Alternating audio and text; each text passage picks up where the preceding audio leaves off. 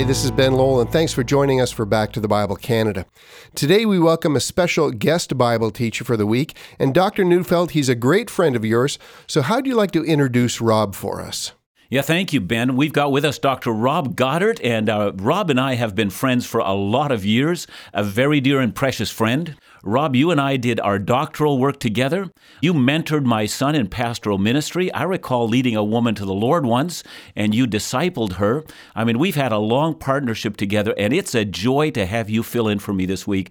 Uh, Dr. Rob Godard, what a joy to have you at Back to the Bible Canada. It is truly an honor to be with you at Back to the Bible Canada today. Uh, not only is this a great program that has an amazing history, but it's also one of the great places for biblical preaching in Canada today. Dr. John, thank you for that. And not only are you someone I deeply respect and cherish as a friend, you're also someone I consider to be one of Canada's finest, if not Canada's finest preacher. So truly, this is an honor. Thanks so much, Rob. And this week, Pastor Godard is going to share with us a series called Amazing Grace More Than I'd Imagined. So we look forward to all that Pastor Godard will provide for us this week. And uh, let's not wait any longer. Let's go back to the Bible with Pastor Rob Godard. One of the observations that I have made over the past 20 years of pastoral ministry is that there are many people who consider themselves Christians that are not experiencing the joy and peace and abundant life that God wants them to experience in His grace. And I ask the question why? Why, why does it seem that the church and the world look so much alike? Why is it that so many who claim to know Jesus still struggle from day to day just to keep their heads above water, struggle to feel the joy of walking with God, struggle to be who God wants them to be, struggle to experience incredible joy? Well, there's probably many reasons for this, but one of the key reasons is a shallow view of grace. God's grace is amazing grace, and yet, as Bonhoeffer coined the phrase, so many are experiencing cheap grace, or maybe even more profoundly, not experiencing all that grace is. It's my belief that if we understand and experience grace from the Bible's perspective, as God wants us, as He has shown it to us in His Word, it will help us to be able to live the life that He wants us to live, fullness of joy, and all that He desires us to experience. And so, for this week, it is my desire that we would walk through this doctrinal reality of what grace is, and with that new understanding or renewed understanding, seek to experience it, and through it, all that God wants us to experience in the depth of intimacy of relationship with Him.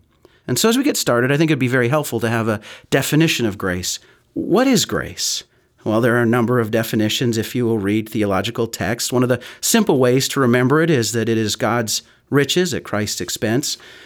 But we can go even further in our understanding if we grasp that it is something that is undeserved. It is not something that we can earn or attain or ever deserve in our lives. God's grace must be a part of our lives from start to finish or we will not start or finish the walk with God. I love Jerry Bridges' definition of what grace is. He says it is God's free, unmerited favor shown to guilty sinners who deserve only judgment. If you have a Bible close to you, I would love for you to pick it up and turn with me to Ephesians chapter 2, where we want to begin this journey together at one of the great passages of Scripture on this topic of grace, this reality of grace. And start to understand that grace is for salvation. This is really a good starting point for our understanding of grace. It displays not only our need, but God's rich provision in a way that we should experience not only the greatness of grace, but have a change of life, a change of joy, a change of meaning and purpose. And so today, as we look at Ephesians 2 1 to 10, it covers something that is very basic, and yet something as Christians we should never leave. For me, I was raised in the church and did not understand grace until I was around 19 years old after a year of Bible college. In fact, if you would have asked me in my first 19 years if I was a Christian or not, I would have answered yes. But I didn't understand what it meant to be a wretch saved by the amazing grace of God. And it's my belief it wasn't until around 19 years old that I actually experienced the richness of God's grace, and now my longing to go even deeper in that. Ephesians 2 1 to 10. And you were dead in the trespasses and sins in which you once walked, following the course of this world, following the prince of the power of the air, the spirit that is now at work in the sons of disobedience, among whom we all once lived in the passions of our flesh, carrying out the desires of the body and the mind, and were by nature children of wrath, like the rest of mankind. But God, being rich in mercy because of the great love with which He loved us, even when we are dead in our trespasses, made us alive together with Christ. By grace you have been saved, and raised us up with Him, and seated us with Him in the heavenly places in Christ Jesus, so that in the coming ages He might show the immeasurable riches of His grace and kindness toward us in Christ Jesus. For by grace you have been saved through faith, and this not your own doing, it is the gift of God not a result of works so that no one may boast. For we are his workmanship, created in Christ Jesus, for good works which God prepared beforehand that we should walk in them. The first step that this text allows us to take to understand and experience the wealth of the grace of God is a negative step. It talks about the wretchedness of sin. Salvation is necessary because all humans are sinners, and sin is not just something we can glibly move beyond. Sin is wretched, and that is how the Bible describes it. You were dead in your trespasses and sins, in which you once walked and following the course of the world, following the prince of the power of the air. Sin is something that separates us from God. Sin is something that causes us to be dead, and the Bible describes so clearly the wages of sin is death. You might be saying, Yes, I know that. I know I need to be saved. Now let's move on to something happier. The problem is, we cannot find and enjoy the cure if we do not know the sickness. Put a different way, if we do not understand the wretchedness of sin, we will not be able to understand the greatness of grace, the amazingness of grace. In fact, we'll talk about it but not experience it. We we will explain it to others, but never see and feel the depth of the love of God for us. I remember sitting with a young lady in Salmon Arm as I was just beginning my pastoral ministry who just couldn't grasp this. And she shared that in singing the song, Amazing Grace, how sweet the sound that saved a wretch like me, she just couldn't sing that line that saved a wretch like me because she just didn't believe she was a wretch.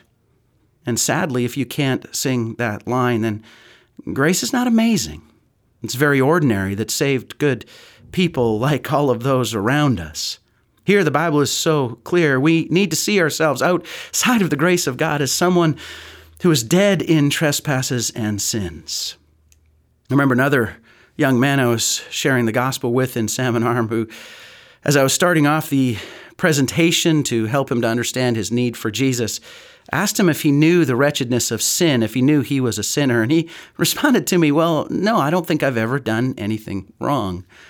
And then he paused for a minute. It had surprised me because usually people were willing to admit that they were at least a little wrong. And then he said, Well, there was that little old lady that I entered her home without her knowing and stole from her, but, but I never hurt her, so I don't think it was that wrong. Well, I hope for you it's easy to see how this youth was deceived, but how about you? How about us? Too often we compare ourselves to others and feel generally good. Too often we don't see the wretchedness of sin, and so the need for salvation is so diminished. Foundational to an authentic experience of the amazing grace of God is to understand the wretchedness of sin that we all experience. Secondly, we also need to understand that wrath is God's right response Verse 3 is almost overwhelming in this text. It says that among them we all once lived in the passions of our flesh, carrying out the desires of the body and the mind, and were by nature children of wrath. Wrath, God's wrath towards us because we're sinners.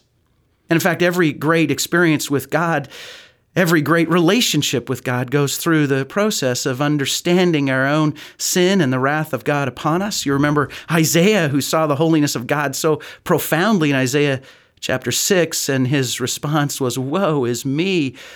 I'm undone. I'm falling apart. I see the wrath of God that I deserve.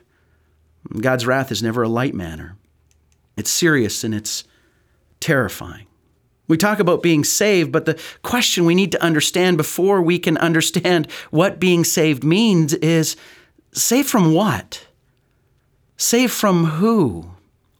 In fact, as Christians, we talk rightly a lot about the death of Jesus, but we often forget why Jesus died on the cross for us. Primarily, it was not to show us how much He loves us, although it does that. Primarily, it was not to show us how to love, although it does that as well, but it was to take upon Himself the wrath of God the Father, God the Son, and God the Holy Spirit. It was to pay the price that we deserve to pay by becoming sin in our place.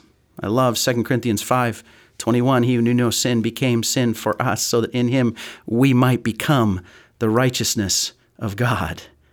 What every human needs to understand before they can understand and experience the amazing grace of God is the wretchedness of sin, and that because of sin, they and we, along with all mankind, are objects of God's wrath. Remember again what grace means it is God's free, unmerited favor shown to guilty sinners who deserve only judgment.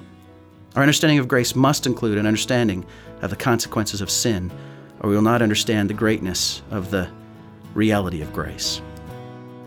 The term grace is one that we're all too familiar with, but do we fully grasp the reality of what the doctrine of grace teaches?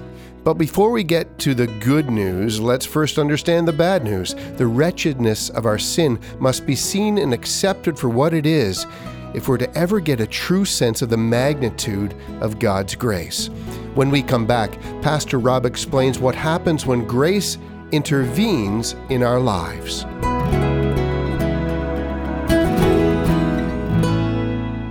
Thanks so much for listening today. You know, at Back to the Bible Canada, we're eagerly anticipating our very first upcoming cruise to Alaska in 2016. That's right, along with Laugh Again Ministries, we're taking guests for a wonderful vacation adventure next July 3rd to the 10th aboard the Celebrity Infinity, one of the sea's finest ships.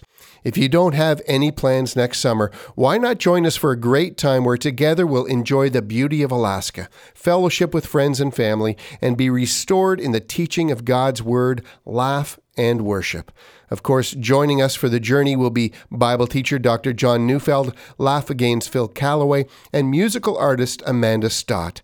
So for more information and to register early, visit backtothebible.ca or call us at 1 800 663 2425. For now, let's get back to today's message with Pastor Rob Godard.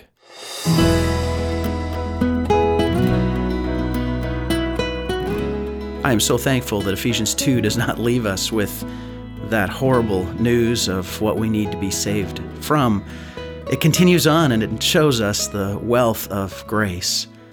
In fact, John Stott says that some of the most wonderful words in the entire Bible are found now in this text. We've seen the wretchedness of sin, we've seen the wrath of God, which is so real on every individual, and now the wealth of God's grace poured out on us.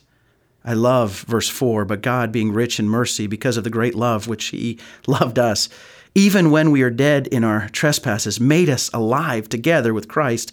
By grace you have been saved, and raised us up with him, and seated us with him in the heavenly places in Christ Jesus, so that in the coming ages he might show the immeasurable riches of his grace and kindness toward us in Christ Jesus. For by grace you have been saved through faith, and this is not of your own doing. It is the gift of God, not a result of works, so that no one may boast.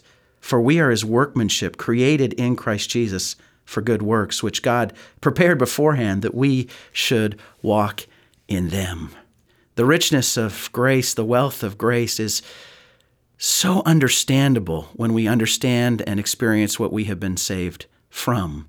This statement, but God, who is rich in mercy and love, but God came and saw us in our terrible state, and He loved us. He offered us life. He gave us an opportunity to believe in him and be saved from his wrath and from our death. He took us sinners who deserved this and then made us alive together with Christ and raised us up together with him and seated us with God in the heavenly realms in Christ Jesus.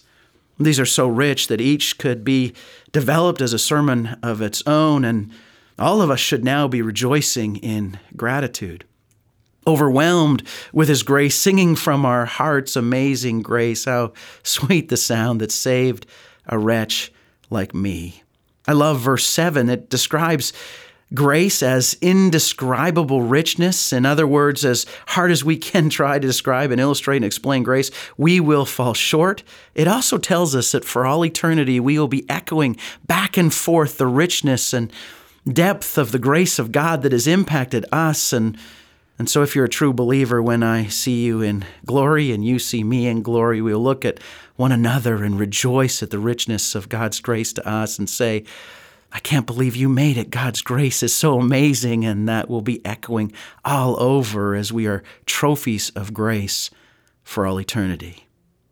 This passage has so much to teach in terms of knowledge, but also in terms of experience. And so, one of the questions I think it's important for us to answer as we look to the Word of God to learn about it is also how will this change my life? How, how can I respond to this reality that God's amazing grace is for salvation? Well, the first and most important response is that we would be those who believe. In verses 8 and 9, it tells us that this is a work of grace in our lives. It's something that God produces in us, and it is also something that we are called to choose, called to have, called to respond, called to believe. Well, what is it that we're to believe? Well, we believe that God is holy and just, and that I am a sinner, dead in my trespasses and sin, an object of wrath by nature. Nothing I can do can earn my way to God. But God, in His rich mercy and love, sent Jesus to die in my place. And He rose again, paying the penalty for sin and conquering sin and death on the cross, and now calls for me to repent, to believe, to trust in Him, and to have a new life, to live my life for His glory, forgiven and free, passionate and, and full of joy and the peace that comes from my relationship with Almighty God being reconciled. John 3:36 says, "He who believes in the Son has everlasting life." And he who does not believe the Son shall not see life, but the wrath of God abides on him. Today, as you are listening, ask yourself the question do, do you believe? Do you believe in the reality of the holiness of God, the love of God, the response we need to have, and then the life He's called us to live? Maybe you have believed, but you're struggling in your life even now to live in the joy of victory. And this is the starting place, but it's also the place where to stay as believers, to never leave. In fact, the gospel of salvation is one that we should preach to ourselves every day, to, to never forget. That's why we have communion. That's one of the reasons we celebrate baptism as churches, because we need to keep our focus on the amazing grace of God. Today is an opportunity for you to reflect on these verses and the reality of grace and to say for all eternity, I am a trophy of grace. That song, Amazing Grace, that we all so Love was written by a man named John Newton. He was born in England, and his mother died when he was only seven years old. His father remarried, and then, after what we think was an awful relationship, sent him away to school for a few years. And at age 11, he left the school and he joined his father's ship to start a life as a seaman.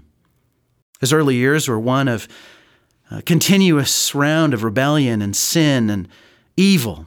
Newton eventually became the captain of a slave ship and was so cruel and vicious in his life that his own crew, even at one point, mutinied and threw him overboard. They hated him and his sin. He was saved from those waters, and a slave trader himself then became a slave, John Newton, now at the whim of a woman who hated him. In 1748, while returning to England, finally having escaped that from Africa, he was in a very stormy journey, and all appeared to be lost. He began to read Thomas A. Kempis' book, Imitation of Christ, and the message of Jesus that was contained in this book was calming in the frightening sea around him, and the Holy Spirit used this to help him to remember some of the things he had learned earlier. And eventually, through fear and prayer, he turned his life over to Jesus. He continued to struggle in his life and grow in his holiness. He felt the call on God on his life to become a, a pastor, and he studied for the ministry. And at age 39, he actually entered the pastorate, and God took this man who had been a slave owner, a slave captain of a ship that would carry them, and used him not only to bless many around him, but to bless even us. He has written many of the hymns we love, of course, Amazing Grace being the one we know the best, but he was a part of producing a hymn book that contains 349 hymns, 282 that he wrote by himself, and he pastored for 45 years. And finally, at the age of 82, when this man went home to be with his heavenly Father, he stated this So rich, my memory is nearly gone. But I remember two things that I am a great sinner and that Christ is a great Savior. As you're listening today, what is it that you remember and see about your own life? What is it that would mark you? We began by saying there are many in the Church of North America who aren't living with joy, aren't living in passionate obedience, are missing out on the richness of the abundant life that Jesus has called us to live and desires us to live as we follow Him.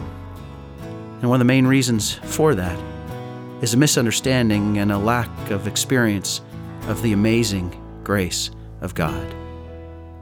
Today, as you evaluate your life, would you sing from your heart, Amazing Grace? How sweet the sound that saved a wretch like me. What a wonderful window into the doctrine of grace. This is a message that is so profoundly countercultural and always will be. But the reality of our sin, God's judgment, and His plan to redeem humanity is the most important message for all to hear and to respond to. If you're hearing this for the first time, I hope that you've received Christ as your Savior. And if you have experienced His grace, may you be continually reminded of what the good news means in your life every day. Let us rejoice in the grace and mercy that God has bestowed on us. Be sure to join us again tomorrow as we continue this series on Amazing Grace with Pastor Rob Godard. Back to the Bible Canada, leading you forward in your walk with Jesus every day.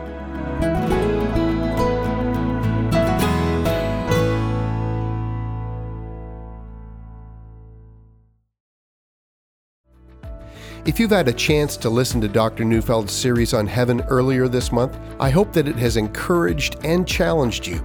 Many of us have unconsciously adopted views and opinions about heaven that are unbiblical, preventing us from knowing what God's Word actually says about it. Thus, in our day and age, the subject of heaven is critically important for all believers to know and understand. So, if you haven't ordered our special resource offer this month, then today is your last chance. Based on years of research, Randy Alcorn's booklet Heaven Biblical Answers to Common Questions provides a condensed overview of the essential things we need to understand about our eternal destination. Questions like Will we really have bodies? What will we do? How can we know for sure we'll go to heaven? These and other common questions are answered in this enlightening resource that is available for you for free today. So contact us for a complimentary copy, and if you'd like, request a second free copy to give to a friend. Call us at 1 800 663 2425. That's 1 800 663 2425.